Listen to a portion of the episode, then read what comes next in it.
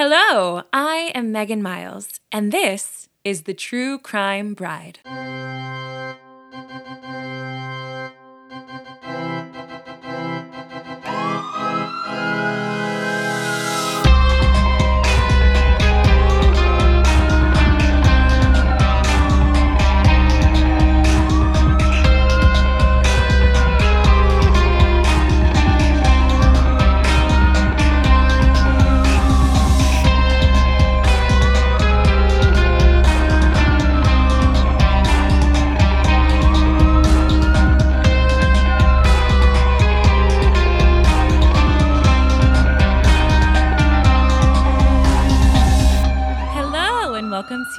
True Crime Bride. I'm Meghan Miles, and today my guest is my groom, What up? What up? the Aaron Downs, the at Down with Aaron on TikTok and Instagram, and the famous man that he is.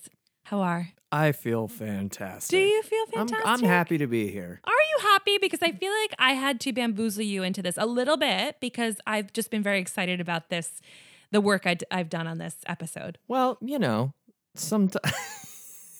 I'm smiling at him Yeah. mischievously. mischievously. well, you know, long day of work. Long day of work, I know, but like, you're. Uh, he always calls me his angel, and so I actually said, "Hey, if you think I'm such an angel, start treating me like one, and get upstairs and let's do this podcast, baby." What'd you Okay. say? Okay. So, any episode that he's on, specifically, I'm going to be asking him the question, "Hey, babe, what'd you do for our wedding this week?" Um, I did a little research um for my uh tuxedo. Wait, I didn't even think you were going to say anything. Oh, come on. I'm shocked and honored. so you sent me this TikTok of this um this person hmm that they had a recommendation of a place called Hockerty Yes. is the name of it. It's a custom suit and tux like website that you can like go on and it's like honestly it's almost like build a bear where you get to like mix match on different colors so like Mhm. choose this color it appears on your like little suit dummy So thing. cool. You choose like the two piece or the three piece suit and then that it appears you can do like the collar the the the notches Mhm. and all that jazz it's pretty cool and they make it like whatever you decide. That's, Yeah. It's completely custom. this is not an ad by the way this Yeah, is just this is just us not an ad, but can be if you want it to be. Hi be. Hockerty. Hi, How are you doing? How you doing? Well done. You want him to be um Listen, I will do whatever. truly. Let's um do it. So thank you for doing that. I'm so excited. What about you? Did you do anything fun for the wedding? Mm, well, uh, just been going through a little bit in my life. You know Sure. So I have done. I've done a lot of list making this week. I will say. Like that? Um, I just you know now that we're kind of like in the year we're getting married, it's like okay, well now we 2023. 2023 here we are.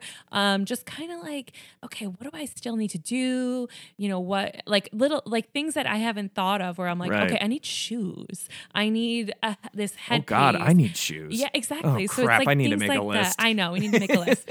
so anyway, but we're we're in good shape. So just for the listeners, uh, moving forward, we will be every time that he's on, which will be a lot because you know we do live together, work Yeah, together. it's kind of easier. We're yeah. besties for the resty. Um, okay, I, I've never said that.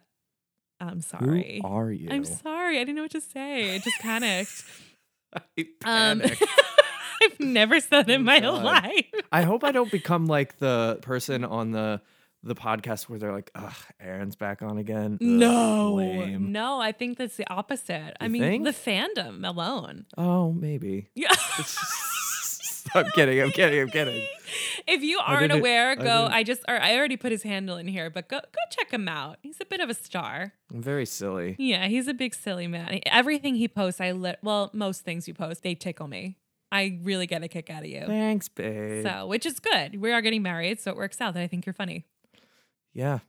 And I hope that you bring the Hume to this podcast, even though we are talking about real serious things. For sure. I I'm excited to see how baffled you are and to hear your opinions. You told me that I'm gonna scream, so I better scream at least once. yeah, we did tonight. a sound check here today where I'm like, uh, just uh, let's do some screaming sound check because I feel like you're gonna scream.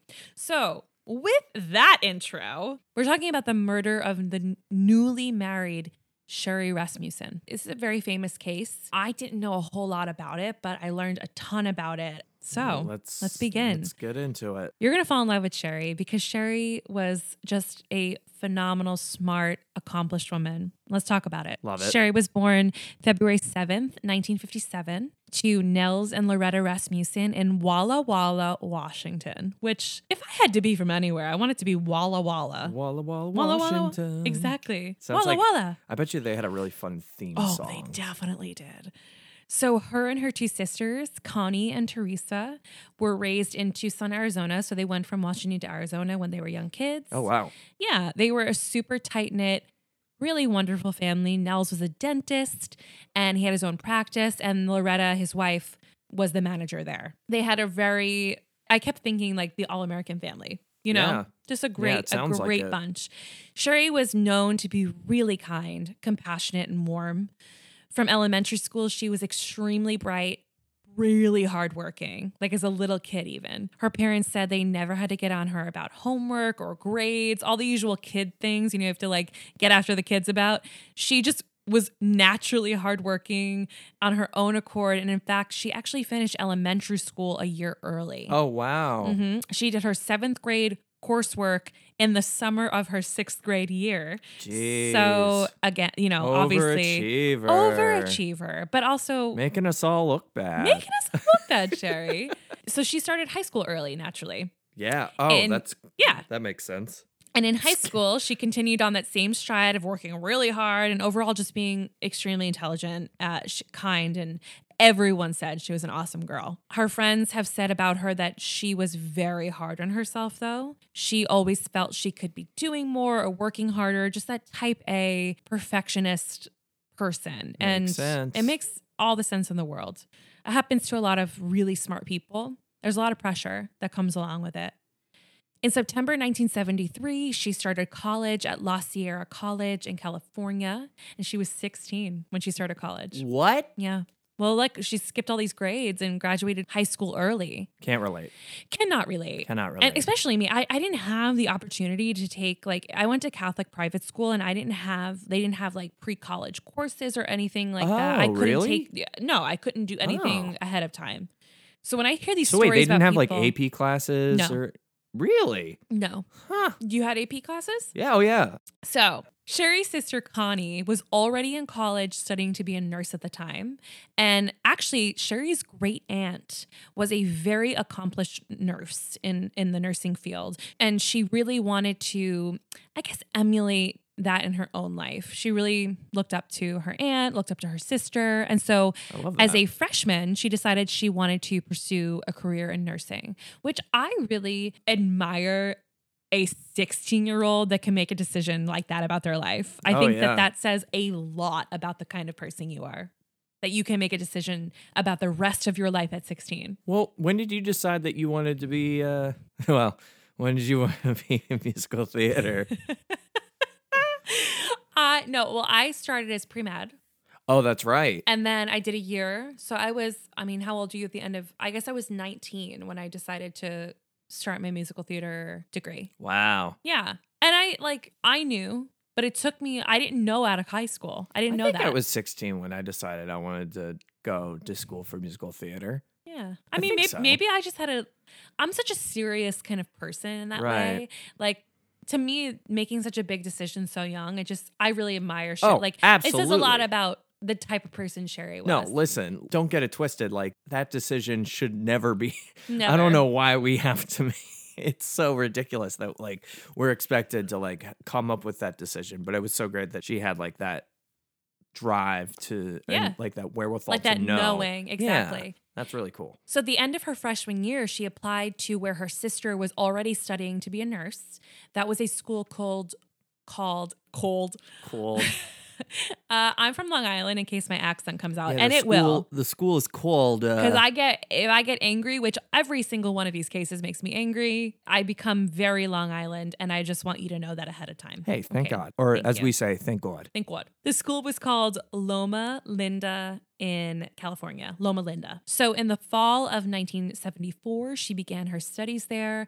And fast forward to three years later, spring 1977, her and Connie actually caught up in the same timeline and graduated with their nursing degrees together, like on the same day. Wait, how did that happen? Well, because I, I would, Sherri is just like works faster than I guess everyone else on the planet because Clearly. just Holy yeah. cow. So they caught up with each, and I think that's I, I think that's very special. I ho- I hope that they did too. You know, Yeah. that's special as a parent, I would imagine. So September, celebration. yeah, September 1978, she decided to pursue her master's in nursing at UCLA while also working as a staff nurse at the medical center to pay her way through her master's program. This is extremely overwhelming, like a full course load and intensive training to become a nurse like at this like to become a master you know get your master's degree at the same time Oh my gosh, I can't even imagine. yeah, uh, that's a lot for like anyone. And so I hear, you know, that these programs are just rigorous. And Yeah. so she, in March 1980, she graduated with her master's in nursing from UCLA. She was 23 years old and officially. Wait, wait, wait, wait, wait, wait. She got her master's at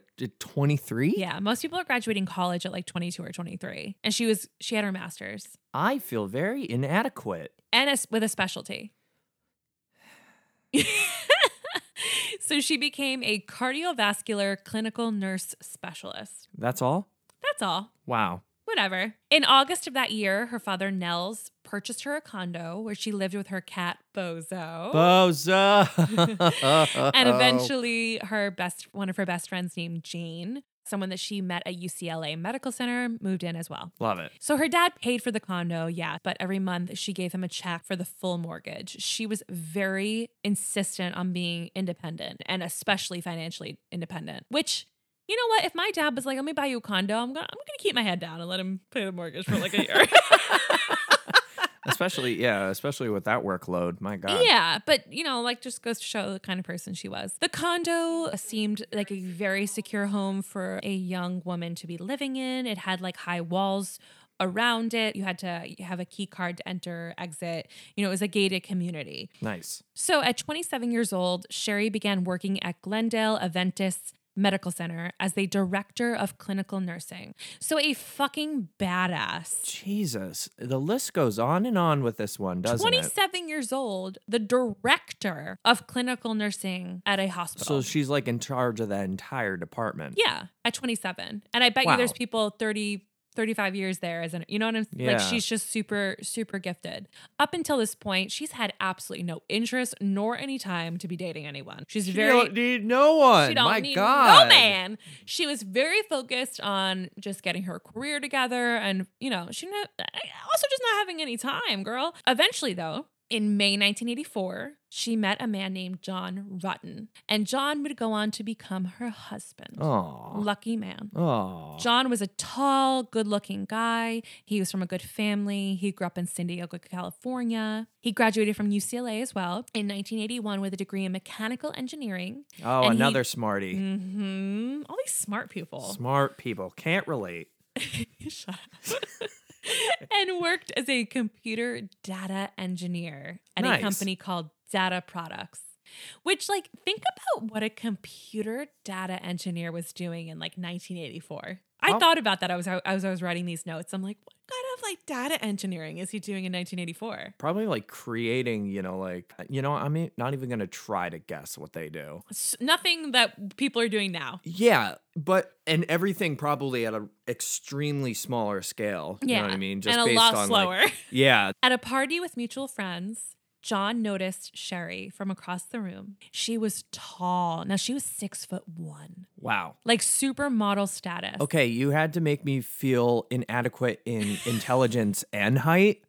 Thanks a lot. Not wow. me. It's not me. It's this bombshell Sherri. Sherri. Uh, she was a tall, beautiful, accomplished woman. Like just she just had it all. And John is lucky to be even speaking to her at this party. Let's be real. Hell yeah. he went over to chat and they got along and, and like really well and clicked right away.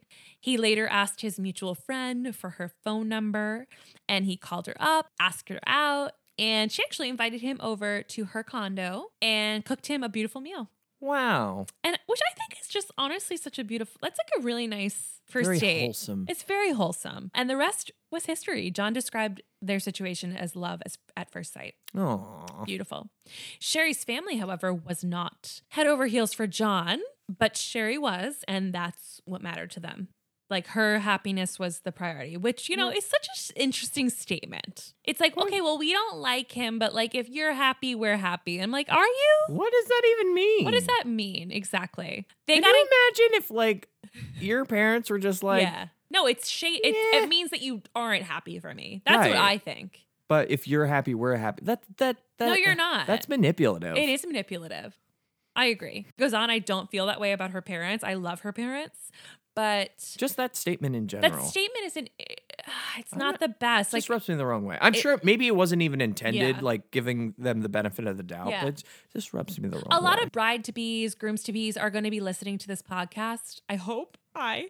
And if that is something that is being said to you, I feel like you understand the context of that sucks. yeah. It's not kind. It's not a nice thing. It like you don't actually mean it. I'm sorry. Maybe I'm just being a pessimist about it. But if you say to me, "Hey, I don't like your fiance," but like that's okay because you're happy, so I'm happy. no, you're not. yeah, that's not how that works. Yeah. Anyway, moving on. Sherri and John got engaged in May 1985, and instead of an engagement ring, they decided to upgrade Sherri's car. And John got her a 1985 BMW sedan. Cannot relate. Sherri, I love you. Absolutely cannot relate. I'm sorry. Yeah. Can you imagine? no. Can you imagine? no, I cannot. First of all, when we got engaged, we didn't even have a. Did we have a car? yeah. Yeah, we had a car. Yeah, we, had a did? car. Oh my yes, god! I we had a car. Time is a blur. We had a car for a year at that point. Get out. Did we? Yeah, well, almost a year, like ten months. Oh, 'Cause We got wow. in. We got it in August. We got engaged in June. Wow. Okay. Well, anyway, give me both. How about that? Yeah, there you go. they decided to take the plunge and move in together after they got engaged. So she let her roommate know, "Hey Jane, uh you you got to get out." Get lost. Get lost, Jane. So Jane moved out, John moved in, and that's that's that. When that happened, Nels, her dad, actually transferred the name of the condo over to John and Sherri. Oh, so nice. he no longer owned it. He, they did. wow, They- before they got married. before they got married. Yeah. Interesting. All right, so maybe he didn't hate John. Yeah. You know, there they had to be got- some trust a there. little trust. They got married on November 23rd, 1985, in Pasadena, California. And a month later, they went on their honeymoon to Sandals, Jamaica. Hey, we're going to a sandals resort. We're going to Barbados. Barbados. But I'm so excited. oh my god. So they would celebrate their first married Christmas with Sherri's family in Tucson, Arizona. Around the same time, John left his job and went to work at another job within the same field. So he had new hours now. He worked from 8 a.m. to 5 p.m., which meant he now is leaving the house before Sherri. Okay. So on Monday, February 24th, 1986, Sherri and John wake up around 7 a.m. Sherri laid in bed a bit that day because she wasn't feeling well and, in fact, actually wanted to call out, which is like a big deal for Sherri. She didn't just Right. call out. She asked John to call her later that morning, you know. No cell phones, nothing. Just kind of like he- she's like, I'm not feeling well. You know, you go to work. Call me later. John left the house at 7:20 a.m., which he did every day. He dropped the dry cleaning off on his way to work and arrived at work at 7:50. Okay. Short drive. John called Sherri at 10 a.m. and no one answered. He tried again at 10:30, no answer. He thought, oh well, maybe she went to work after all. You know, because again, it's unlike her to call out. He's probably like, she started to feel better. Right. She went to work. So he actually calls her secretary and she said, I haven't seen her today, but I don't normally see her on Mondays because she teaches a class and she doesn't stop here at the office first. She goes straight there. Oh. But it, something felt really odd to John about that. Usually, if she went into work, she would turn on the answering machine before she left home. Remember answering machines, Yeah. right? Oh yeah. Which is in my lifetime. Oh yeah. Yeah. Same. This is the 80s. So I kind of spoiled this, but they went, you know, before you left the house, if anyone doesn't know what an answering machine is, you go to your answering machine, probably next to your phone, your main phone in the house, you turn it on, and if someone calls, the answering machine picks up. Which in the 80s, I think it probably had a tape in it. Yeah, and it was like super new. Yeah. It was like a yeah. Anyway, she didn't turn it on, and he was like, it just like rubbed him the For wrong those of you who don't know, a tape is a it's kind of like a CD, but it has ribbon in it and that like records sound. Terrible. Okay. Oh God. It Sherri's hurts. Sherri's sister Teresa, so not Connie, the girl you know she graduated with, but her younger sister Teresa also happened to call Sherri's office that day around 10 a.m. She got the secretary, and the secretary said she'd she had called in sick that day. So what I'm thinking happened is Sherri called, I'm sick and I'm staying home. And then John was like, no, she's not home. And then her secretary was like, oh, well, she must have she Oh, must have oh, okay, I actually see, I see. ended up coming into work, but I Got hadn't it. seen her yet. Got it. Later that day, John leaves work at 5 p.m. He makes some stops on the way home. He picks up his dry cleaning that he had dropped off in the morning, and that gets him home at 6 p.m. Okay. He notices when he arrives that the garage door is open, even though he knows he definitely closed it when he left. So, the way the condo is set up, there's the front view of the condo from the street, the front door, etc. And around the back of the condo, like in the backyard, there's a garage. And it's like a communal driveway. And then everyone has like a garage, but it's like this one driveway and Oh, everyone can turn it. into their garage. Yeah. They have neighbors directly across the way that are friendly with them, neighborly. They go on walks every single day, these this couple. At 8:30 that day in the morning, they went on a walk, noticed the garage door was closed. When they got back at 9:45, which is like a long walk, you get it. Yeah. They noticed the garage door was open and there were no cars in there, which is so I remember hearing this and reading about this and I'm like, I don't notice that much. You know? Yeah. Like if you went for a walk Mm-hmm. would you notice if someone's garage was open or closed? Like I don't know, but they distinctly like remembered seeing it closed and then noticing, oh, that's open now. You know, and I'm Yeah. like, huh, okay. So John arrives home. He sees the door open. Sherri's car is not there. He also notices glass on the driveway. Uh. The glass actually came from the patio door, which is directly above the garage. So towards the back of the house, they had like a patio, Oh. like okay. a balcony Like above it. above the garage and there was a sliding glass door and the glass had come from that door the door was smashed and that door actually led into their bedroom Oh my God. so john is obviously freaked out he parks the car and in the garage there's a door that leads directly into the condo like right into their living room he immediately enters and he finds the dead body of his brand new wife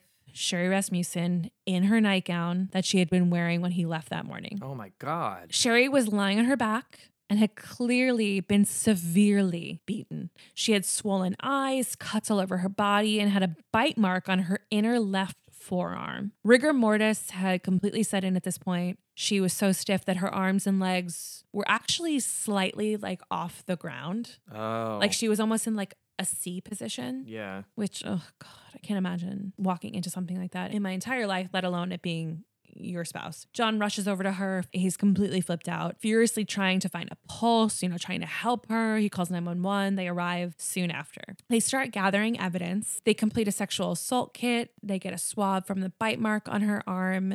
They get dna samples from the blood around the scene etc they actually found rope and speaker wire cord by the front door, as well as abrasions on her wrists that suggest that she had been tied up with those things. Oh God. They found a broken vase near her body and subsequently an injury on her head that clearly came from the vase being smashed over her head. They also found broken fingernails near the front door, which points to the fact that she put up a fucking fight. Well, yeah. If someone had to smash a vase on your head, Sure did. God. She like the house was in Fucking complete brutal. disarray. Sherri fought, ripped her fingernails off, fought. There was blood smear on the floor and on the walls, suggesting that, like, you know, this was not, she did not go down without a fight. And, Yeah. like, utmost respect always, but especially when hearing stories like that, you're just like, of course, you know? They found that she had been shot three times in the chest. Despite all of her brutal injuries, it was determined that the shots were actually the thing that killed her. There was one exit wound, which clearly the bullet had exited her body, and two were recovered from within her body, which were determined to come from a 38 caliber handgun. She was shot three times. One went in and out, and two more were in her body the whole time. Jeez. On top of injuries that should have killed her Yeah. But it was the gunshots that ended up killing her. They found a blanket on the chair in the living room that had holes in it and gunshot residue on it. And it was thought that like the gunman had held up the To be a silencer. to be a silencer. Yeah. So shot her through the blanket to not make any noise. Two shots were from close range, suggesting the blanket, you know, was there in between the gun and Sherri. Detectives note on the crime scene there was blood smeared on practically every surface. There is a staircase that leads to the second floor where electronics were piled at the bottom of the staircase, like a VCR and a disc player. So, you know, it's like a living space. And in the living space, there's about four or five steps that go up to the bedrooms. Mm-hmm. And at the foot of that those stairs, there was electronics. It appeared like Like a burglary? yeah, it- They're, like, it looked clus- like cluttering everything maybe up. someone was coming in here for these this VCR, which or like they were like planting it that way to make it seem that way. Yeah, yeah. Uh well that's what you know, I I would think, but That's stipulation. yeah. On top of the disc player is a bloody fingerprint. Additionally, in the living room, the coffee table had a drawer in it, and the contents of the drawer was like sprued everywhere. They also noted Sherri and John had recently installed an alarm system, and a bloody handprint near it suggested that she had tried to like trigger the alarm Oh my god. and she just didn't make it, which rips my soul like out of my body. Like I can't, uh, you know, she fought for her life and mm. It was clear there was a massive struggle. Everything was ripped apart, shelves destroyed, and as we mentioned, the patio door was smashed. All of this, and yet there was no sign of forced entry to the condo. well, that's peculiar. Yeah, things were knocked over. It looked very staged. Nothing was actually taken. Nothing of value. Like, in fact, Sherri's jewelry box was there. No one touched it. Yeah. Lead detective on the case was Detective Lyle Mayer, and he didn't, he didn't do the best job. Oh, say. Yeah. He basically was like, okay, it's a burglary gone wrong, and yeah, let's wrap it up. Let's just get out of here. Let's gotta, just gotta go do stuff. There had been some burglaries in the area, and in fact, two months after Sherri's murder, there was one within five minutes of their condo. It was extremely similar. They had a handgun, a similar setup in the condo, and they both appeared to be stealing some sort of stereo equipment. So the theory was that these burglars broke in for the stereo equipment, didn't think anyone was home until Sherri came downstairs. Basically, was like, What the fuck are you doing here? And they killed her. And all the madness, they forgot what they had entered the house for the stereo equipment. Uh, but they took her car. So, like, makes zero sense. So wait, they've done this twice now. Yeah, one, they just killed her and they like then forgot the stereo equipment. And then they're like, oh God, we have to But in the rob other another one, they- house and take it. Yeah, the other Yeah. one they actually robbed. Uh, okay. Like, not, I mean, I could see why you thought maybe they were like related in some way. so the other case, did that happen before or after? after. Oh, interesting. Yeah. Huh. Yeah. I mean, like, just, it's very, you're going to find out it's super botched. Sherri's car would be found 10 days later, about two miles from the condo with the keys in the ignition, looking completely untouched. So there was one thing taken from the burglary, and it was a marriage certificate. The only thing missing from their condo was their marriage certificate. What? Is that a red flag? Is that a red flag to you? That that's very bizarre. It wasn't a red flag to the detectives. Cool, cool, cool, cool, cool. So, why why why would a burglar take a marriage certificate? but leave the stereo equipment and kill someone. What? Yeah. Okay. Uh, I'm confused. So detectives concluded ultimately it was two males who had recently robbed this other condo two months after Sherri's murder. They drew up sketches and said, okay, this is who we're looking for. They did have a look at John to, you know, appear that they were doing their jobs, but he had no motive to kill her. They were happily married for three months. And in fact, he had gotten her flowers that day because it was their three month anniversary. Oh my He had an god. I know. He had an airtight alibi. He was at work the entire day. He was it was easily confirmed Yeah. and, you know, it wasn't him. So John got home at 6 at 1 a.m. Nels and Loretta, Sherri's parents, were informed. It's a long time. that is a long time. Like John never called that. Interesting. John didn't call that. No. So, like I said, at 1 a.m., Nels and Loretta were informed, and Nels immediately said, You need to look into John's ex girlfriend. Oh. What? Okay. Nels didn't know her name, didn't know anything about her, like didn't know any information about her, but Sherri had opened up to her dad a few times at this point that John's ex-girlfriend had behaved like a psycho. Like she also happened to be an LAPD officer. Uh And those are the people investigating this. Uh When Nels told the detectives, they literally said this to a father who just found out his daughter was murdered. You need to stop watching so much television. okay. See, like, this is where I get arrested. So let's talk about this ex girlfriend, okay? Okay.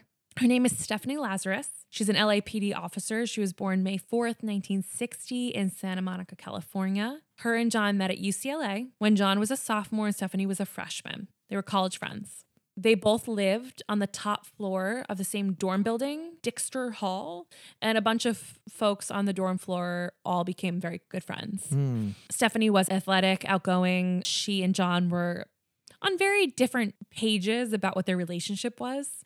Stephanie was very serious and into John, and John was very serious into just, you know, being casual, good friends with her. They had made out a few times over the years, but never had sex. They went on trips to San Diego together. Stephanie actually became very close to John's family, like his mother, Margaret, and brother Tom, and sister Janet, and even, you know, other family. They all thought that they were in a relationship. They had a very close friendship that clearly Stephanie was into it. Like it was super Muddy. muddy. John graduated UCLA in 1981 and moved into an apartment of his own. The summer after he graduated, Stephanie and John slept together for the first time. hmm Stephanie graduated the next year, and their friends with benefits relationship continued. They would see each other a few times a month, and they'd have sex, and they went on trips together, and etc. Like, cute. Like John, yeah. you know she loves you, bro. yeah. but- not not cool, dude. Yeah, not cool, but like it is an aspect of reality. Like this stuff does happen, and like I- I don't know. She was a willing participant. Right. Right. Right. Whatever. Okay. It, it, it doesn't matter. Yeah, Uh, after Stephanie graduated, she entered the LAPD. After academy, she purchased a condo, and John and his brother actually helped her move in, set up the place, painted the place. They were very close. She was very close to his family. Like to me, it almost sounds like they were more like siblings, but That uh, uh, I don't want to. Okay, it sounds gross when you like say the extra uh, part, I but don't like, like that. like he didn't see a future with her, right. and she did. And John, like, I think knew that, and then continued to sleep with her, like whenever he felt like it. That's so not okay. it's not okay. Not okay. Yeah. So yeah, I mean, we can all agree that's not you're, great. You're, you're guilty of being a dick. yeah, did you see Jonathan? Is that his name? John. Oh. Just John. Well, that's usually short for Jonathan. No, It's not. yes, it is. J O H N is a name. Jonathan is another name. Nuh-uh. Yes. It is. No. Stop it. You're not saying this to me right now. Wait, are you serious? You think my uncle John's name is Jonathan? I don't know. Maybe. No. Oh, Oh my God. John the Baptist? You think his name was Jonathan? maybe Jonathan the Baptist. so after a while, John is seeing other women and has been literally the entire time that he's been sleeping with her. Jonathan. Damn it. According to him, they were just friends who like mess around sometimes.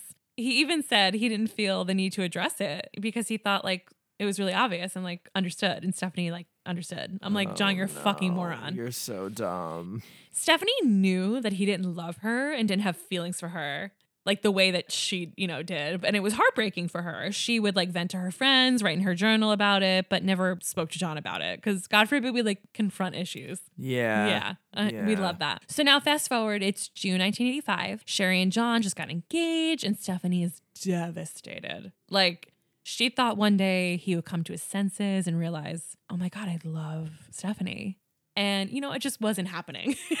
Well, I hope not now. Yeah, but like she, when she heard they got engaged, she's like, "Are you serious? Like Yeah. I thought he was in love with me." Eventually, like he would just wake up one day and realize, "Oh my god, Stephanie." Didn't happen. So the day she finds out about the engagement, she actually called John like hysterical crying saying, "Please come over. I need I need to see you." And John agrees.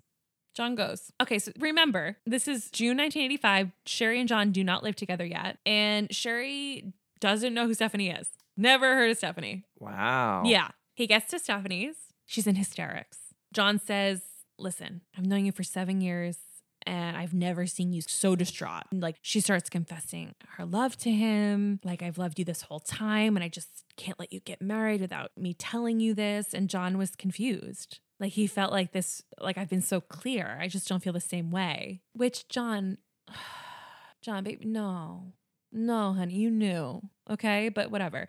And Stephanie was like, okay, fine, but can we just sleep together one last time? Jonathan. Jonathan. I swear to God. Jonathan. Jonathan agrees. Jonathan! God. I told you we were gonna yell. Can Jonathan, you fucking- He's engaged. Fucking asshole. He's engaged. Oh, God. And he literally was like, I feel so bad for her. Like she loves me so much. Maybe this will just give her closure if I just fuck her one more time. Can you imagine? Can you imagine? So, okay, let's just recap for a second. He's sleeping with this girl for seven years, despite the fact that he doesn't feel the same way about her, but knows that she's literally in love with him. And he's finally engaged and he agrees to sleep with her one last time because closure. Jonathan, that's not how closure works. Jonathan doesn't know anything. Sherri was obviously the smart one. Obviously. well, well, yeah, we knew that. So let's fast forward to July 1985. Stephanie decides, I'm going to visit Sherri where she works. Uh oh.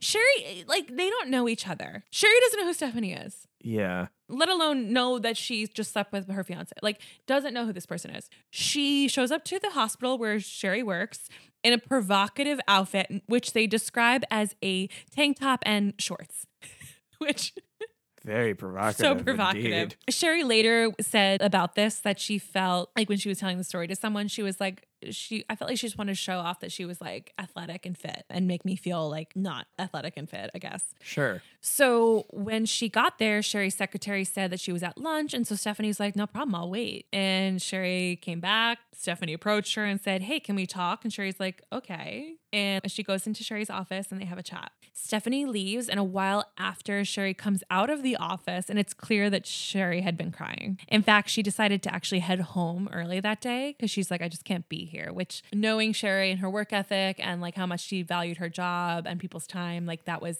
obviously she was devastated about something. Right. Think about it. A stranger shows up Yeah. that you don't know and says God knows what. So, yeah. Hmm.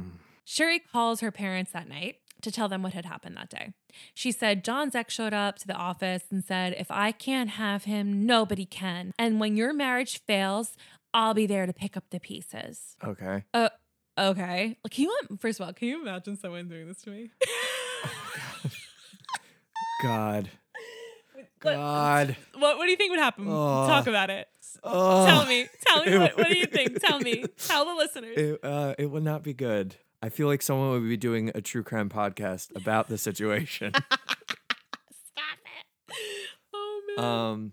So wait, she never. She didn't tell Sherry about she did. the. Oh, okay. We're getting to that, but she did. okay, okay. She did say she's like, yeah, we slept together, and Sherri's like, who the fuck are you? Right. You know, But I mean, she's not lying. she is not lying, but like, uh, imagine just like not. You know, I would imagine. I know this happens to people, Yeah. but it's.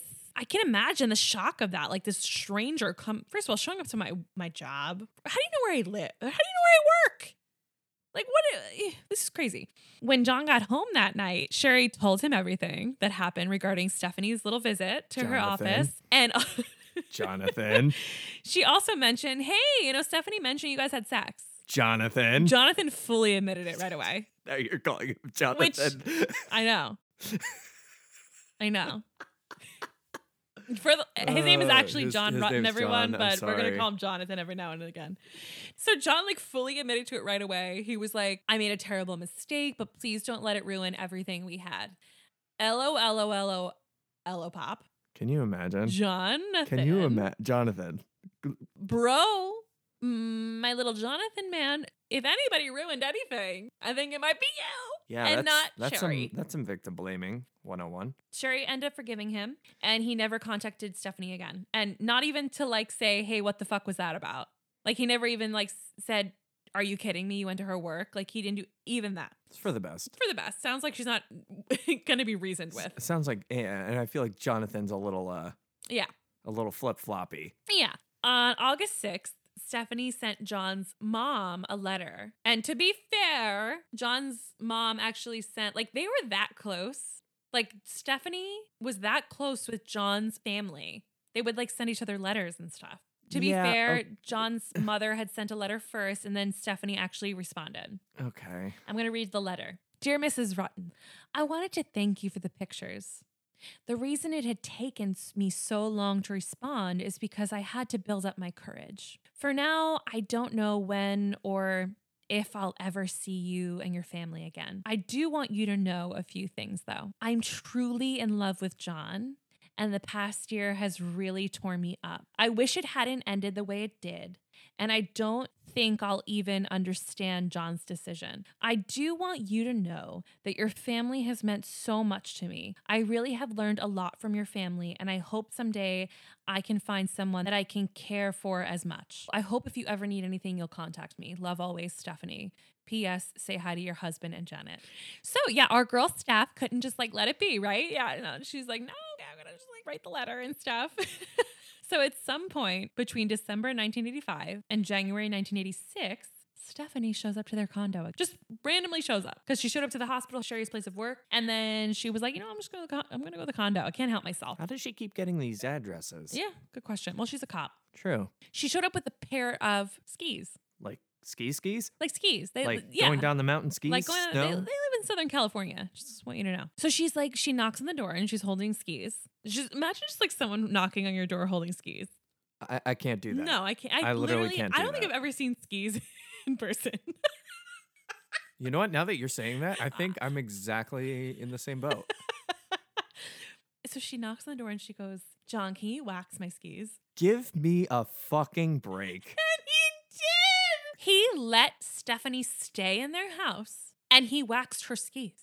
Sherri called her parents later that night and was like, uh, okay, so she stayed a long time and I was super uncomfortable. And Sherri ultimately had to be the one to be like, hey, Stephanie, it's time to go because John didn't ever tell her to go home. Sherri was like, do not wax those skis or like take them inside. And John did. John was like, well, hey, listen, if I wax her skis, she'll be out of my life forever. Like that was his logic. No, because next is gonna be a fucking surfboard and then a fucking The logic is so good. Like, if I just wax these skis, then this'll be the finale. As we thought, his theory did not pan out because the next week she showed up again. Steph comes knocking on the door. Does she have more skis? Uh, no, she came to pick up her skis, actually.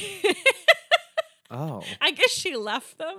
Oh. He was like, leave them, come back. Like, uh, what the Wait, like- wasn't his whole logic all waxies, then they'll never have to see her But again? I've never waxed skis. Do they take like more than a, like a I- five minutes? I don't, know. I don't know. I have no idea. So Sherri was concerned how she even was like getting into their condo community because it is gated and you need key card access. So she's like, "How does this woman at my front door?"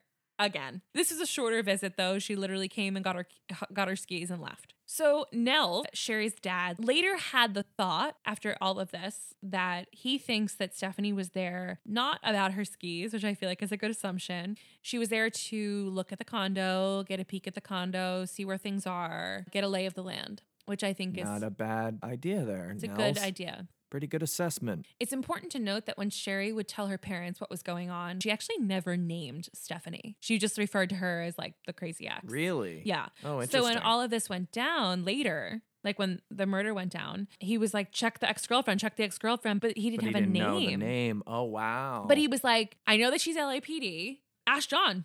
Ask John what her name is. This is still not the end. It's a weekday in the middle of January, and Sherri decided to stay home a bit later than usual in the morning before heading to the hospital for work. John had already left for work. At around 10 a.m., Stephanie shows up in their living room. Sherri didn't hear her come in. She didn't hear absolutely anything, no knock at the door. She just literally comes into her living room and sees Stephanie standing in her living room in uniform. How did she get in? Mm-hmm. Yeah. Sherri's like, What the fuck are you doing here? Get the fuck out of my house. And she goes, I'm here to see John.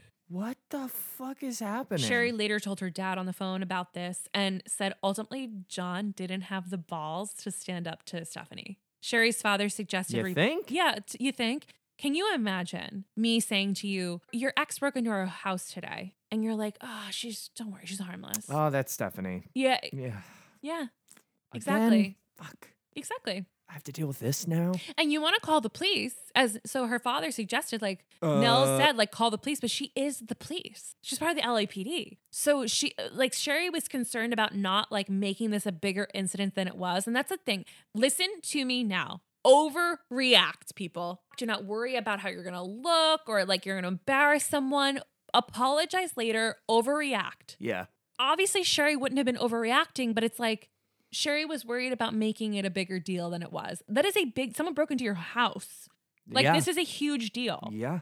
And I'm not blaming Sherri for absolutely anything. This No, is no, no, not no, Sherri's fault, but it's just a let this be a warning to us all that like we need to overreact. Do do not give a fuck about how other people are going to feel about or it. Or just react normally to someone breaking into your house. but I think like human nature is to downplay emotion yeah, yeah. or downplay like the panic. But I, I do want to like talk about things for people that are listening to this. This isn't just me telling the story of horrible things. It's me saying, let's learn from these things. And that would be one of the things I'm probably going to talk about every episode is I would rather overreact than underreact. yeah, Like it is worth it. If you are concerned, if you have that feeling in your gut, listen to it, even if no one else understands. for sure. So Sherri had been telling her parents she thought she was being followed actually as well. The there was a specific incident that happened on a Friday night when her and John went out to dinner at like a very open concept kind of layout restaurant and she saw someone looking at her. And when that person noticed Sherri was looking at her, they moved to a different location. And she told her father later on the phone, she had said that this person looked like they were dressed as a man, like it was a female dressed as a male. Also, you know, when John moved into the condo with Sherri, they would get calls like often, like several times a week, where someone would just call like repeatedly and then they'd answer and there'd be no one there, or they'd like hang up right away. All the while, Stephanie lived in a condo of her own with a roommate named Michael. She would vent to Michael about this entire situation, even told him, "Hey, I went to the hospital to see her." And you know what? She's not that good looking. She's not she's not better looking than me. She was like saying these type Gross. these type of gross things that people do say, you know. And he ended up moving out of Stephanie's condo 2 weeks before Sherri was murdered. Wow. I wonder if it was because she was like, you Yeah. know, going off the, the handle with Yeah. this sort of stuff, maybe. He probably don't know, maybe or maybe like, he just left. Or maybe he literally just left. I, I'm not really sure. So all of this to say, Nels, Sherri's father, was like the whole time that he found out his daughter was murdered, he was like, "This is not a burglary. Like, please check into this girl. Yeah. Like, she has called me time after time, telling me about these weird things that this girl has done to her. Look into her."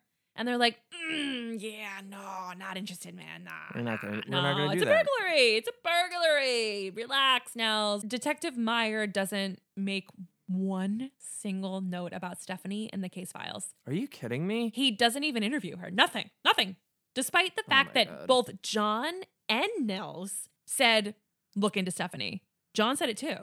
So the LAPD, we're going to learn a little history lesson about the LAPD, has a system of documenting everything that happens in a case, like minute by minute, so that if someone comes into the case like halfway through, or if someone has to like take over, they can look back, like every piece of information is documented. It is handwritten and then eventually typed up, but they keep like both copies. It's called a chrono Okay. like chronological, but they call it a chrono. It's the events of the investigation in chronological order. Got it. The first three months of the chrono for Sherri's case got lost. They lost the original handwritten document of the entire case file. Huh.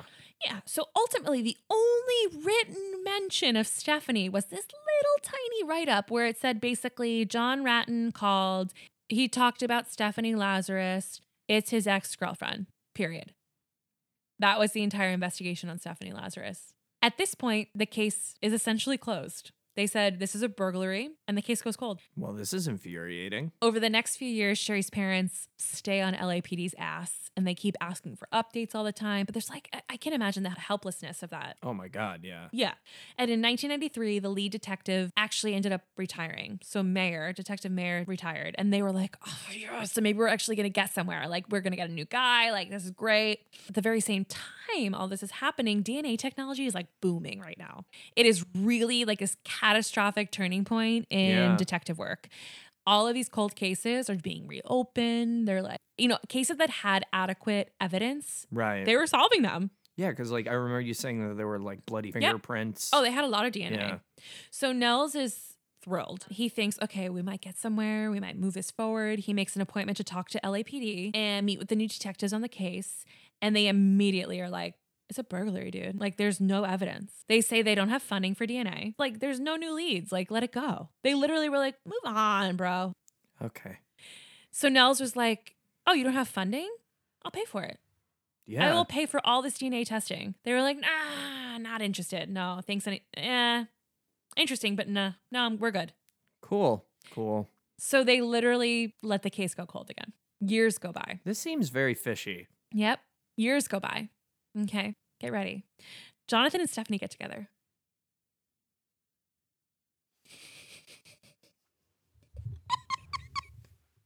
He is walking away. He is walking away. Can you fucking imagine? Can you? So, but like, let me tell you this. John called the LAPD detectives on Sherri's case, and they he was like, "Hey, listen, I just want to make sure, like, she definitely didn't do it, right? Like, not even a chance." And they were like, "No, like, you're good." And he's like, "Okay, great." Jonathan, I swear to God. Can you imagine though, like feeling the need to call and make sure? Like you already have your answer, bro. If the person you are currently having sex with, you feel like might have murdered your fucking wife, maybe don't. Like if you need to call a detective and essentially ask permission. I, I just, I, I'm very tired. Anyway, they went on a scuba diving trip together to Hawaii. L- Great. awesome. I'm so happy for them. And then they had sex together uh, a couple times after, you know, Sherri died. Just like whatever. Great. Yeah. Awesome. They never formally got together because, duh. yeah. Again, Oh my God. Stephanie Still's like, John's like, John's wait, this like- isn't this isn't serious, Stephanie. like even after all this, John still won't make her fuck, like won't date her. What's what's what's this? What's labels? What is this? Ah. John, not that you should ever date Stephanie Lazarus, but John, Oh my god! But twice? but twice. You t- yeah, admit it. You you were dating. Like, come you guys on, were dating. They even like I'm gonna post photos about this on my Instagram. yeah. They literally had like professional photos taken together. What? Like 1980s, like in J.C. Penney, like holding hands, Stephanie Oh, and John before he met Sherri. Like Wait, when I they, have to see these. I'm like, of course they were. Like, of course Stephanie. Believe me, I'm not feeling bad for Stephanie, but like, how could she not be confused about this? yeah, yeah. This is Whatever. Very, this Yeah. is very exhausting. So time goes on. They actually end up losing contact with each other. All of that. May- I'm sorry. What? yeah, all of that, and they're like, they just lost each other's number. like all that work. oh my god! I don't mean. I listen. Yeah. I know this is serious. No, it is serious, what but it's f- fucking ridiculous. It is Like this story is ridiculous. Sherri deserves so much more than this bananas this story. This this debauchery. Yeah. This fucking ridiculous. like all of that, And you guys lose contact? Oh, whatever. So anyway, they lost contact, right? Stephanie ends up marrying an LAPD officer named Scott Young in 1986. They adopted a child together. I'm so over this case. John also moved on, had kids, got married. They both had different lives, you know, Are at you this point. fucking kidding me? Yeah. So in the years following, Stephanie became actually like a really highly respected officer with the LAPD. She worked her way all the way through the ranks. She was a dare officer, so she like she was the person going into schools Ugh, talking gross. to kids about making good choices. Oh man. Can you imagine? Wait, did, wait. You went to Catholic school. Did you ever? I have- never had You never had to do drug abuse resistance education. Oh, I, I That's what was- DARE stands for. Oh, wait. Drug abuse addiction or drug abuse resistance education. Yeah, Stop. DARE. Yeah, no. I thought it was um students no. Wait, no. That's DARE doesn't start with an S. I thought it was. Oh What's yeah, the, the one- silent the silent the D in one- in student. Like students against drunk driving. What's that one?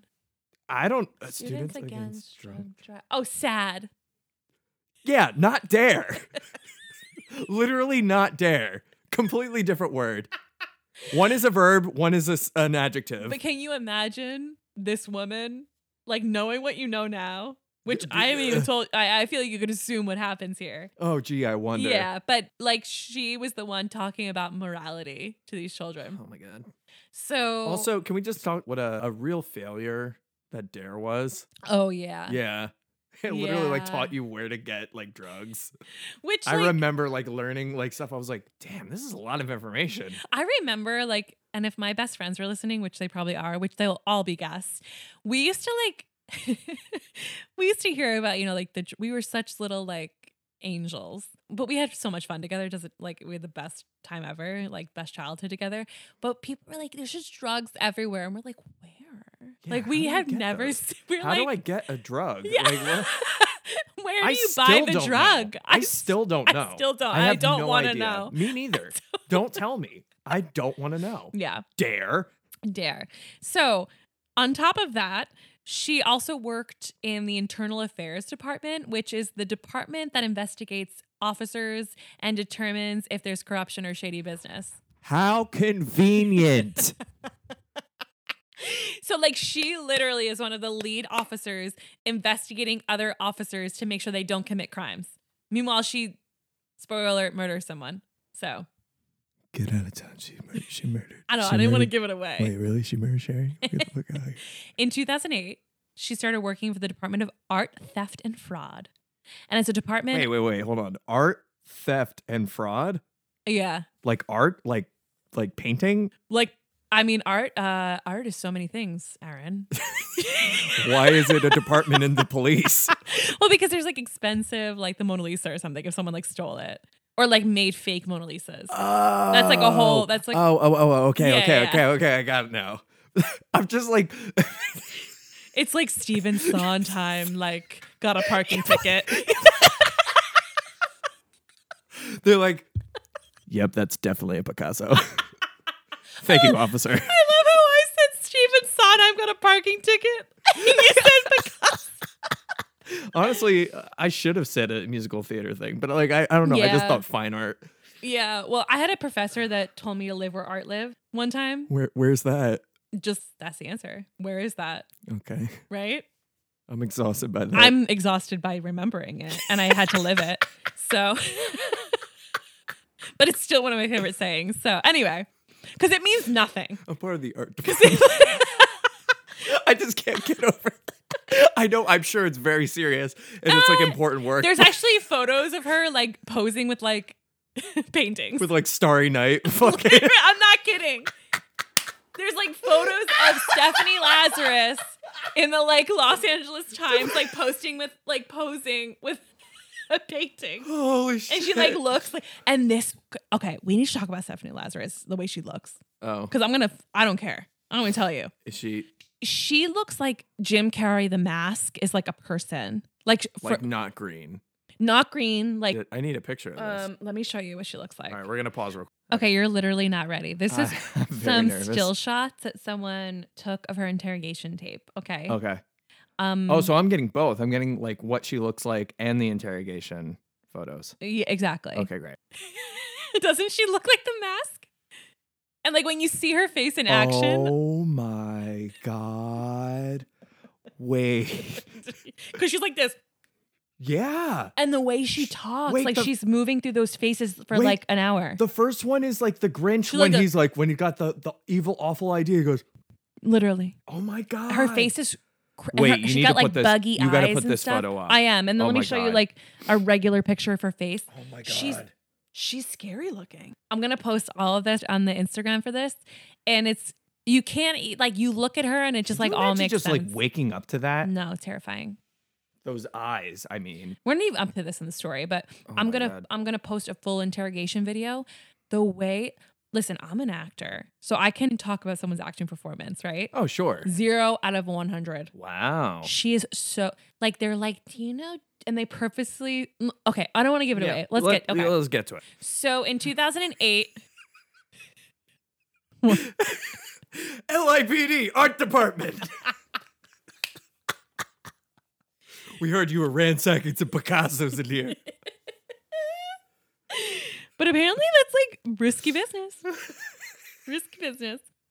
They have a whole department for it. Think about it. Backtracking a little bit, in 2001, the LAPD's cold case homicide unit is established. With the advances in DNA, the LAPD was given $50 million in their budget to go back into these cold cases and utilize this new technology to solve cases. Hmm. Sounds like you got the budget now there. The ones that had enough Officers? evidence. Hi, guys. I think you have enough money now. Hmm. Interesting. So in 2003, a detective submitted Sherri's case. In 2004, like this is how slow moving this is. And like I just feel for her parents. I just feel for her parents. Like, ugh. In 2004, a lab technician named Jennifer Francis, we love Jennifer Francis. Oh, Jennifer. picks up the case. So she starts testing blood and fingernails. It all comes back as being Sherri. Now remember, remember that bite mark on her left forearm? Yeah. Well, she wanted to test that. She's like, okay, she's like reading the case file. She's like, okay, this is a bite mark. Okay, like just per- obviously not from the victim, right? Yeah. I want to test that. Can't find the evidence anywhere. Hmm. Interesting. Interesting. It took More the disappearing evidence. Yeah. It took the coroner's office six hours to find the specimen. And it was in all the way in the back of a freezer. And it had been there for 18 fucking years. In a freezer? In a freezer in the coroner's office, there was this little specimen, and it was the swab from the bite mark on Sherri's left forearm. Interesting. Yeah, which there was no other evidence. So they clearly were trying to hide things, destroy things, and it seems like they forgot one thing. Yeah. So she tests the DNA. The results come back in January 2005. so long. Yeah. What the heck? And it's a female's DNA. She runs it through the criminal database, no match. She contacts the detective on the case and they brush it off. They're like, okay, so it was a female burglar. Can you imagine? So Jennifer Francis is looking in these case files. She's like, it just didn't, it didn't sit well with her. And I love that. I love people that do their job with integrity. Yeah. Period. Absolutely. So she was like, I'm looking through these case files. I, I want to see like what females were in her life. Who could this be? So there was one nurse from the hospital that Sherri worked at that kept coming up in the case files. They apparently didn't get along very well. So she said, Hey, detective, what about this woman? And he was like, Oh, that LAPD officer? No, not her. And she's like, Um, I wasn't referring to an LAPD officer. I didn't see anything about a LAPD officer. I talking about a nurse. Oh, well. And he's like, "Oh, not her." So when are we? When are when are we gonna give this up? yeah, well, guess what? Case goes cold again because he immediately dismisses it. It is February second, two thousand nine, and a detective named Jim Nuttall picks up the case again. He's going through cold case files and comes across Sherri's file. The file says it's burglary with two males, but the DNA is a female's DNA. So he goes, okay, well, this doesn't add up. Good we, job. We love Jim. We love Jim. He takes it seriously from the get. Like- Finally. He's like, okay, well, let me get more detectives on this. We love Jim. are they gonna brush him off too? No, Jim's like, absolutely not. Okay, good. So they start going through the files and they collect every female name, which is five women that were mentioned in the case files. And they said, okay, well, we have to start eliminating them. We have to get their DNA and start eliminating them. Great. Three people were eliminated very quickly. It was her mother, her sister Teresa, and her roommate Jane. The fourth was that nurse. Her name is Oh. Deborah Putnam. And it turns out that actually Sherri had taken her job. So they didn't get along. Oh, I see. and she actually was like not cooperative. She was like, I'm not giving my DNA. But you know, she like, she discarded something and they picked it up and Oh. she was eliminated. Okay, so, good. Yeah. So the only person left is Stephanie Lazarus. Now remember, Stephanie Lazarus at the time is a very respected, high ranking person on the force. I would assume, yes, she is in fact their superiors. These detectives, she actually works across the hall from them. So could they do like a similar thing, like with the nurse, and just be like, They could, but it's it. like they had to really like be follow the really on the down low with this because a lot of reasons. They didn't want to be wrong. You know, they didn't want to accuse this LAPD fellow officer of being involved in a murder if she wasn't yeah. because that would look terrible. So they actually ended up using a code name in the building. They called her number 5 because she was the fifth person mentioned. Okay. They had no paper trail. Okay. They would only talk about things with each other. Mm. And then nobody knew about this and unless you were like working on the case. They didn't Right. like gossip about it, they didn't talk about it, ask opinions, nothing. Like it was very hush hush.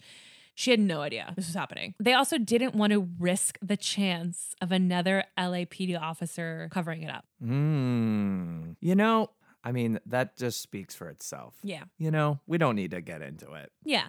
They found out that in the 80s, LAPD officers had a backup gun. Besides their gun on their holster, they had a backup gun on them, and it was a 38 caliber gun, and that was the type of gun that killed Sherri. Huh. 13 days after Sherri's murder, Stephanie had ironically filed a police report with the Santa Monica Police Department, not her police department, like not the one she worked in, that a blue bag was stolen from her car and it contained her 38 caliber revolver from work. How convenient. She did not report that to her work, her job. hmm She just reported it. So there was a paper trail that it was missing. So wait, she didn't report that her gun went missing. No, not to her job.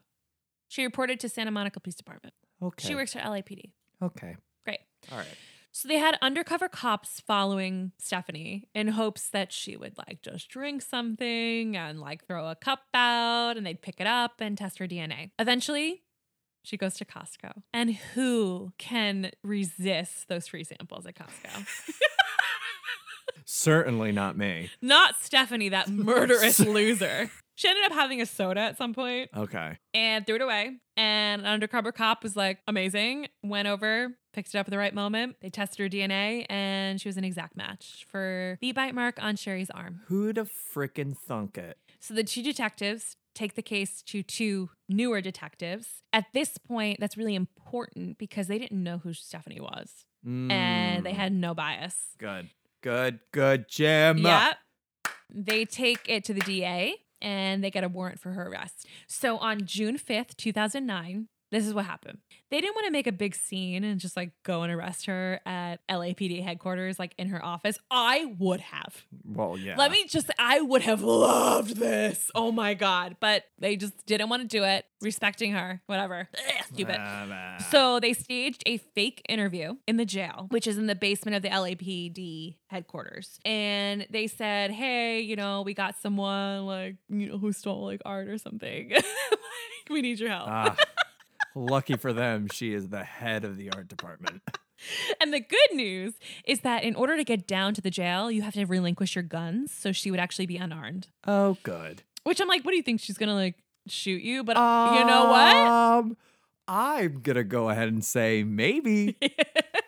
so they approach Stephanie and say, Hey, look, we got this guy in jail. He's involved in art theft. Can you give us a hand interviewing him? And she's like, Oh my God, sure. Like I'm I'm the art girl. Uh so That's how she said it too. I bet. So they get her down to the basement, lead her into an empty interrogation room, and she's like, uh, "Where's the guy?" And they're like, uh, "You know what? There's no art theft actually." And they interrogated her for an hour, which there is a video of on YouTube, and you have to watch it. Oh, this is what you were like screaming at. And, it like, is the gasping at. worst acting. Talking about being busy and stuff, we've been assigned a case that we've been looking at. Okay. It's a new case, and reviewing the case, there's some notes uh, to see uh, as far as your name being mentioned. Do Oh, you, okay. Do you know John Ruetten? John Bruton. John Ruetten? Rutton. Rut- Oh, yeah, I went to school with him. You did? Yeah. How long did? Was there ever any relationship or anything that developed between you guys? Yeah, I mean, we dated, uh, Uh huh. you know, um, I mean, is wh- what's this all about? Well, it's relating to uh, his wife. Okay. Okay. Did you know her? Not really. I mean, I knew that he got married years ago. Uh huh. Did you ever meet her? God, I don't know. Um, or what she did for a living, or where she worked, or anything Uh, about her? well, I think she, I th- I'm going to say, I think she was a nurse. Um, man, I can't even remember how he, he said he met her. Uh, yeah, I mean, I, I, yeah, I mean, it's been so long ago. Again, I, I mean, what, you know, I, I don't understand why you're talking about some guy I dated a million years ago. Well, do you know what happened to his wife? Yeah, I know she got killed. I, I can't even I can't even remember if we had a conversation. I mean, we may have. I may have I may have seen her at his apart. You know, it, uh, jeez. Do you, do you know what the circumstances were regarding her death? Mm. Jeez. Oh, let me think back. Um. Jeez. I don't know if it was you know if it was a burglary or something. Uh, yeah, it's. I mean, it's been so many years. I. I mean, I can faintly think that I may have saw a flyer. Do you remember know. the first name? Shelley, um, Sherri. I don't know something. Maybe uh, you know. Um, like I said, it's been so many years, and Well, that's what I'm reading is that you guys had problems with each other and words are being exchanged, and it's all relating to John. You know what? I, I, I, I, I just I can't say. You can't say. No, I that, that doesn't even ring a bell. I mean, I mean, it seemed like yeah, you would recall something if I would. somebody's going I would off on you, right? I would think. I mean, I would think. I mean, I'm trying to I'm looking at the notes, and these people are kind of. I mean, they're pointing the finger at you. It is a work of art. You have to see it. And and she would know she's the head of the art. The head of art. That's she was a Monet, like, all right. she was That's my defensive. favorite. This is my favorite joke. Fuck, it's so good. She was defensive as fuck, acting like she knew nothing, and was like panicking at certain points. Oh, I'm which sure. is like beautiful to see. She can't remember anything. She can't remember Sherri's name. It's like absolutely insane to watch. Her eyes literally bug out of her face, and I wrote here in my notes, she has a stupid face. so I'm gonna say that. Oh my god. The the detectives are questioning her and they are careful since she's a cop and she like knows what they're doing, you know? Right. She like knows the tactics. But I feel like those instincts like fall apart when you're like guilty. Oh yeah. You know, like I feel like the most seasoned cop, if you're like literally a murderer and they caught you, like it's hard to get out of that. Yeah, you'd have to be like prepared for. She wasn't, she was completely shocked Yeah, by she was this. blindsided. Yeah, it had been 23 years. Yeah. 23 years later, she got away for for 23 years. So they end up asking her for a DNA sample. They're like, just give us a DNA sample and it's all be over. You don't have to worry about it. And she's like, so they're like, will you give us a DNA sample? And she goes, maybe. And she goes, like, I, I guess I need to call someone. I guess I need to call a lawyer and ask, you know, I'm not giving you anything until I talk to someone like immediate like that. Huh. And they're very kind to her. I mean, she's their superior. well, yeah. A few days later, she's formally charged with murder. She pleads not guilty. Bail is set as $10 million, which is astronomical. That is wild. But she's But, a like- huge flight risk. And she's also married to another LAPD officer with access to guns and firearms in their house and Yep. everything. Yep. Yep. Almost like three years later, the trial begins. That's a long time. God, it never ceases to amaze me, like how Yeah. long the criminal justice system takes to like do things. She was in county jail for like a thousand days or something. That's crazy. Yeah. By the time she actually got like sentenced, she was in jail for like over a thousand days. Well, she's making up for it since she was free for. They give her 20 credit for that though. I hate that. I hate that too. Um, but she's. Stupid. But what I was saying was she's making up for it with the 23 years she was out scot free. yeah, no, truly. Stephanie is claiming innocence. The thing about it all is that, like, of course she is, right? But we'll never know what really happened to Sherri. And Right. it's like we can conclude, we can right. We theorize. can deduce. The prosecution theorizes that Sherri was upstairs in her bedroom. Stephanie gets into the house somehow. Either the door was unlocked at the time, like John just didn't lock it on the way out, or Stephanie picked the lock because it turns out that Stephanie had like a lock picking tool set that she would like to show off to her friends. And she had a few books about lock picking. Oh, and interesting. She so I guess had we a- figured out how she got into the house. She actually had an entry in her journal from that week of the murder about picking locks, which, like, who writes about that in their journal? I'm so exhausted by this case. So she finds Sherri in her bedroom upstairs and just shoots her immediately, like takes a shot at her. The shot goes through Sherri's body and hits the patio doors, shattering the door Okay. because the glass was broken from the inside out. They have a struggle, probably a big struggle because as we know, the house is in disarray. Like her blood was everywhere. Her fingernails are ripped off. Like, you know, eventually Stephanie shoots Sherri using the quilt to muffle the sound and shoots her twice more in the chest, killing her. So the bite mark, which ends up putting Stephanie finally in jail for Sherri's murder, was determined to be either when she was dying or when she was already dead. Um, I'm. I mean, I'm. I think it's safe to say it's probably the first, but I mean, who knows? We'll never know. Both are fucked up here. Well, yeah. Yeah. But also like Well, we're like if you're I trying to hold to these and I'm glad. Yeah. I'm obviously glad that she was a dumbass and did this, but like why would you do that? Like why would you bite her? And leave your DNA behind. Well, because at the time DNA wasn't didn't Right, exist like right. that. Stephanie had no alibi because actually she was off for three days during the murder. She was off for three days that week, and she committed the murder in those three days. So no one knew where she was. She wasn't at work. The amount Right. of misconduct in this case by the LAPD is astounding. They didn't even write her name down. The father and husband of the murdered victim had said Stephanie's name so many times and they didn't write her name down. Yeah, the number of times that the case went cold when there were ample opportunities Yeah. to investigate her. If you Disgusting. think she's innocent, interview her and clear her name, rule her out. The jury deliberated for 24 hours, and on March 8th, 2012, Stephanie Lazarus was found guilty of first degree murder of Sherri Rasmussen. March 11th, she was sentenced by a judge to 27 years to life in a state penitentiary. She immediately appealed and was denied. Sherri's family tried to sue the LAPD for mishandling, but the statute of limitations caused it to not be able to. Fuck the statute of limitations. Because you fucked up for that many years, Yeah. they don't get repercussions. Right. Fuck that. It was your fault that it went cold for that long. Absolutely. And like, I can't, Im- What I, a joke. I can't imagine what a fucking joke, right? And I can't imagine being a parent and being in that situation and like knowing literally from the jump, like, oh, I know exactly who killed my daughter, and no one believes yeah, you. fuck that. I actually don't know at the time of like in 2012 if her father was even alive or what what the deal was. Like, I don't know. Oh my god, Um, yeah. But like, if he had to die, like, you know, it's just a terrible situation. And John like spoke at the sentencing and stuff, and Wow. yeah, that's the story of Sherri Rasmussen, a brilliant, gorgeous, incredibly kind, warm human being taken by a jealous killer. And protected by a fucked system. Yep. I said it.